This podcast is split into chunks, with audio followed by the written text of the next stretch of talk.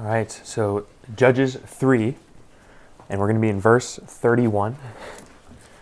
And then we're also going to be, if you want to keep your finger there, in Judges 5, verse 6 as well. So I'm going to read both as we start, and then we'll get into the text. The, the title of the study, by the way, is uh, A Foreign Salvation. So I'm to, I'm, I'm excited for it. Shamgar is an unknown hero, so. Um, so Judges chapter 3, verse 31. It says, After him was Shamgar, the son of Anath, who killed 600 of the Philistines with an ox goad, and he also saved Israel. And then if you want to flip over to chapter 5, verse 6, it says, In the days of Shamgar, son of Anath, in the days of Jael, the highways were abandoned, and travelers kept to the byways. The villagers ceased in Israel, and they ceased to do to be until I arose. I, Deborah, arose as a mother in Israel. When new gods were chosen, then war was in the gates. Was shield or spear to be seen among 40,000 in Israel? So, those are the two uh, texts in which uh, Shamgar is mentioned. We've just exhausted all references to him in the rest of Scripture. Um, so, you might be wondering uh, why we're going to spend an entire uh, week just on Shamgar, and so it's probably wise to justify that.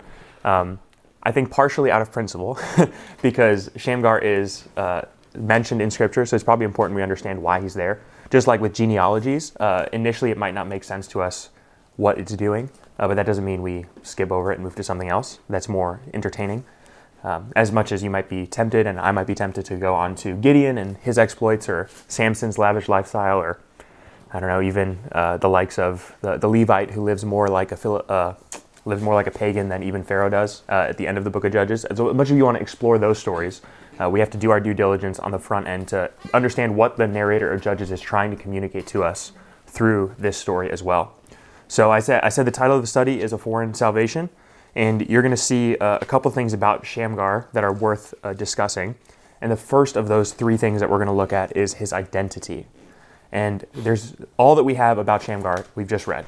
So we're going to try to understand what are all the pieces we can put together about his identity. So in verse 31, it tells us his name, right? It says, After him was Shamgar.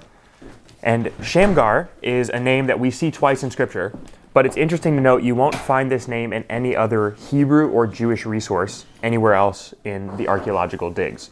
This name is actually not a Hebrew name. It comes from a people who are on the north northern end of the land of Canaan, who are likely migrating in at the time. Uh, people, uh, the, the people are called the Hurrians or the Hurranes. Um, so Shamgar is not an Israelite.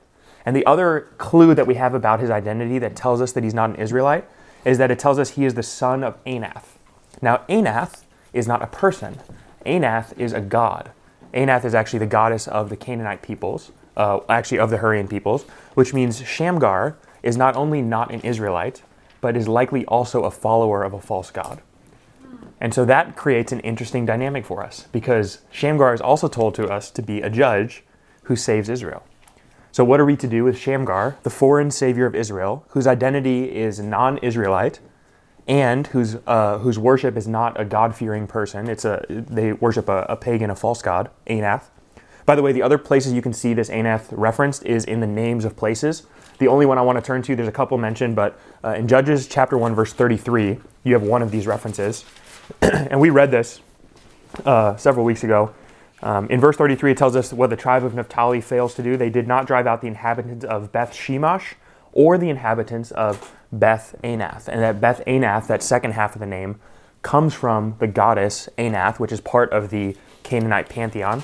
Actually, it's one of the uh, consorts of Baal, which is uh, basically a fancy way of saying they sleep together in this, uh, in this pantheon. And Anath later gets combined into Greek mythology into the goddess Issachar. And so you get that into the Greek uh, pantheon as well. So Anath is, is a god of the Canaanites. And we're told that Shamgar is a son of Anath, or in other words, a follower of Anath. Now, there are other possibilities. But all of them leave us to the conclusion that this person is not an Israelite and part of a group of people that is likely not God fearing. Because the other locations that reference Anath, like the other Beth Anaths, are all places that Israel has to go in and conquer, which still leads us to uh, imply that this is a person who's not an Israelite, therefore not someone who fears Yahweh. And so that's the details that we have on identity. Now, if you're wondering uh, if that's going to be a problem for God to use as salvation, uh, you just need to get to the end of the verse to see that it doesn't. But these are not the only instances in Scripture in which we have foreign people being used by God to save Israel from their problems. So we're going to look at two of those texts that might reference foreign people being used by God to save Israel. The first one I want to turn to is Isaiah 45. And we're just going to be right in verse 1 of Isaiah 45.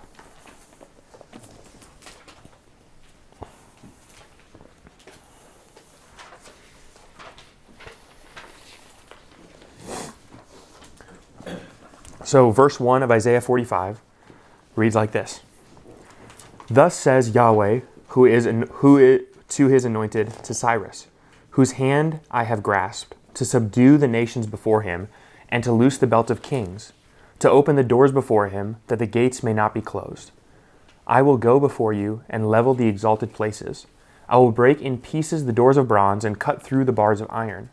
I will give you the treasures of darkness and the hoards in secret places that you may know that it is I, Yahweh, the God of Israel, who called you by name. For the sake of my servant Jacob and Israel, my chosen, I call you by name. I name you, notice this, though you do not know me. I am Yahweh, and there is no other. Besides me, there is no God. I equip you, though you do not know me, that people may know from the rising of the sun from the west that there is none beside me. I am Yahweh, and there is no other. I form the light and I create darkness. I make well being and create calamity. I am Yahweh who does all of these things. What the prophecy about Cyrus is all about is Cyrus being raised up as the king of the Medes. Uh, and this is the king, if you know your biblical history, who overthrows Nebuchadnezzar and the Babylonian Empire. And a few weeks ago, we read about the prophecy of Babylon in, uh, in I think it's in Jeremiah 27, if I'm not mistaken. I'm not in the place where I can see that cross reference right now, but I think it's Jeremiah 27, where we saw Nebuchadnezzar being told he's going to be given the kingdom for a season, and it's God who puts him in the place to have that kingdom. And now the time of the Babylonian Empire is up, and so God says he's going to raise up Cyrus to be his tool of destruction on Babylon. And if you want to see that full prophecy spelled out, let's go to uh, Jeremiah 51 to see that spelled out in full. Now, mercifully, we are not going to read all of Jeremiah 51 because it is one of the longest prophecies that's recorded in Scripture. And so we're just going to glance at a few of the verses that are listed in Jeremiah 51. And I want to, uh, with rather, uh, with rather good precision, so I'm going to look at my notes for this one. Otherwise, we're going to be here all day. it is an interesting prophecy. It just we're going to glean from it the best of the best. So in verse 11 of Jeremiah 51, you're going to see uh, this this stanza break. So if you if yours is set in paragraph format, it'll break out from the paragraph, and I'm going to start reading from there. It says, Yahweh has stirred up the spirit of the kings of the Medes, that is, the Medes and the Persians, because his purpose concerning Babylon is to destroy it. For that is the vengeance of Yahweh, the vengeance for his temple. So God raises up the Medes to destroy Babylon. And if you remember when we read that prophecy a few weeks ago in Jeremiah 27, Nebuchadnezzar is raised up to be uh, the person who puts Israel to judgment. And so you have the same dynamic going on here as you do in a real microcosm in Judges with Othniel. Remember, uh, you have Cushan Rishathaim who is raised up to punish Israel, and then you have Othniel who's raised up to deliver Israel. And Cushan Rishathaim, although he is God's tool, if you will, to punish Israel, he's also held responsible for his actions against Israel. So it is also with the Babylonians. They're raised up by God to punish Israel, and now God says, Enough with the Babylonians. I'm going to punish them for working their evil against Israel. And so that's in verse 11. Now, if you go to verse 20 of this prophecy, it gets uh, more specific. He's going to tell them exactly what their kingdom is to do. It says, You are my hammer and a weapon of war. With you I will break nations into pieces. With you I will destroy kingdoms. With you I will break in pieces the horse and his rider. With you I will break in pieces the chariot and the charioteer. With you I will break in pieces man and woman. With you I will break in pieces the old man and the youth. With you I will break in pieces the young man and the young woman. With you I will break in pieces the shepherd and his flock. With you I will break in pieces the farmer and his team. With you I will break in pieces governors and commanders. Verse 24 I will repay Babylon and all the inhabitants of Chaldea before your very eyes for all of the evil that they have done in Zion. That refers to Jerusalem. And remember, they were sent to destroy Jerusalem. And he and they says, "Thus declares Yahweh." And so you have that reference, and then if you go to verse 49 of this prophecy, we're gonna again we're skipping a lot of content, but it's all relevant. Verse 49 is more, more keen, more specific. It says, Babylon must fall for the slain of Israel, just as for Babylon have fallen the slain of all the earth. So he's saying, I leveled Babylon for a time, and now Babylon must fall for those whom they killed. And again, the cross reference for this is Jeremiah 27, when God raises up Nebuchadnezzar and Babylon to punish the Israelite people. So if we if you want to go back to Judges, we're done with that prophecy, at least in Isaiah, or sorry, in Jeremiah. And by putting this together, Shamgar, the foreign judge who saves Israel and delivers them, we have to kind of create a category in our mind for someone who can be used by God to save Israel who is not a God-fearer. And usually that's difficult for us to do because everyone who we see typically levied up in the text, we, we try to create a category in our mind that they're somehow a very spiritual, very God-fearing person. But Judges gets messy quick, and one of the third judges we encounter is already a messy case. And this is going to help us, though, because if we can understand this, when we get to Gideon, who is with God and then departs from God, and we get to Je- who is with God and then sacrifices someone, we, we can start to clean up what is actually the messiness of the situation. So God is able to work, as we saw last week, in the messiness. But here he proves to us not only can he work in the messiness with his own people, he can also work in the messiness with foreign people who are not even God-fearers and they do his will. As Proverbs uh, 21 1 says, um, the king's heart is a river in the hands of God. He directs it wherever he wills. That's the God speaking about how he is sovereign over all things and he can direct the course of history, if you will. So that's the identity of Shamgar. His identity is foreign, and he falls into a category of Cyrus and Nebuchadnezzar and these foreign people who are used by God to do his purposes. In this case, he's used by God to destroy the Philistines. And so we're going to get now onto what he does, his actions you'll see that he's the person who's responsible for killing 600 of the Philistines. Now, this does not mean necessarily that he kills them all on his own. He could be the leader, let's say, of a militia and credited with the victory of the 600 Philistines that are defeated. What is interesting to note, though, is at this point, we're early in the book of Judges. The Philistines aren't yet a superpower, if you will. So all it takes to beat them is to kill 600 of their soldiers, and now they're defeated. Later, when you see them, uh, they're a real problem for Israel. It takes all of Israel's army, and the Philistines still aren't beaten. They're fighting wars against them. Uh, Goliath of Gath is with the Philistines. As of yet, the Philistines aren't a military superpower, and so all it takes is 600 of them, and they're beaten. Now, if it is by his own hand that he kills 600 Philistines, that would be quite a lot of kills. That, and he's using what's called an ox goad. If you don't know what that is, it's a farming it's a farming tool used to steer oxen. And so it has a sharp pointy end where you poke an oxen and you can kind of direct it to go in a certain way. And it has like a, a bigger end that has like a spade on it. The, the other reference you can see to an ox goad is actually Paul when he's talking to King, King Agrippa. He's preaching the gospel to him. And uh, he, King Agrippa says, I'm not going to believe the gospel. And Paul says, You're being stubborn like an ox kicking against the goad. Which, so at that point in time, it becomes almost like a, a figure of speech, if you will of being resistant. Uh, so, but that's what an ox goad is used for. It's used to steer and to drive things. By the way, that reference, if you're interested, is in Acts uh, 26, verse 14. So, what we see here is he, he uses this ox goad and he probably leads a small militia or by his own hand. He kills 600 Philistines.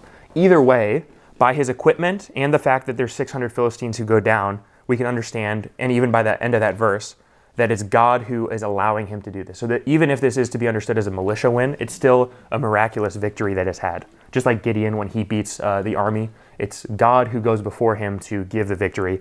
It's not necessarily Shamgar as you know a great soldier. An ox goad is not a warrior's weapon. It's a it's a it's a plowman's weapon. It's it's not a weapon. It's a tool. Uh, so it, he's not a, a, pro, a prolific warrior, but because we see him in Judges chapter 5 verse 6, we can at least understand that whatever he did in history was significant enough that he's used as a chronological reference for Deborah. Because Deborah in chapter 5 verse 6 says, "In the days of Shamgar, son of Anath," and then she begins to describe what Israel is like. And so she doesn't reference a time period, she doesn't reference a king, right? It, later, for example, in Israelite history, you'll see people say, in the days of King David, or in the days of the temple, or in the days of Moses. These are like significant people that are chronological time points for you to understand. So whatever Shamgar does is significant enough where he becomes a chronological reference point for the people of Israel in their history. Now, we only have a couple of verses about him, but that doesn't mean that he wasn't famous, if you will, in his day. He, he is, though, lost, as it were, to history, really only recorded in these two verses in Scripture. So that's who he is and what he does. Now, the question is, what are we talking about him for? What is his significance? I think one of the things we can understand from the story of Shamgar, from this account, is something that we probably have already explored a little bit tonight, which is God is more than capable of using even rebellious people to be his tools of salvation. The title of the study I said is A Foreign Salvation. Um, and this, this really paints a picture of what God is like. He's not thwarted in any way by the rebellion of people or by their um, lack of ability to actually perform any kind of salvation. In this case, uh, Shamgar isn't even someone who fears God, and yet God can use him to do his will, to do his bidding. As Matthew Henry puts it, I think this is pretty helpful. He says, When he is pleased, he makes plowmen judges and generals. And we also see this when he makes fishermen into apostles in the New Testament. So God can do whatever he wants with whomever he wants.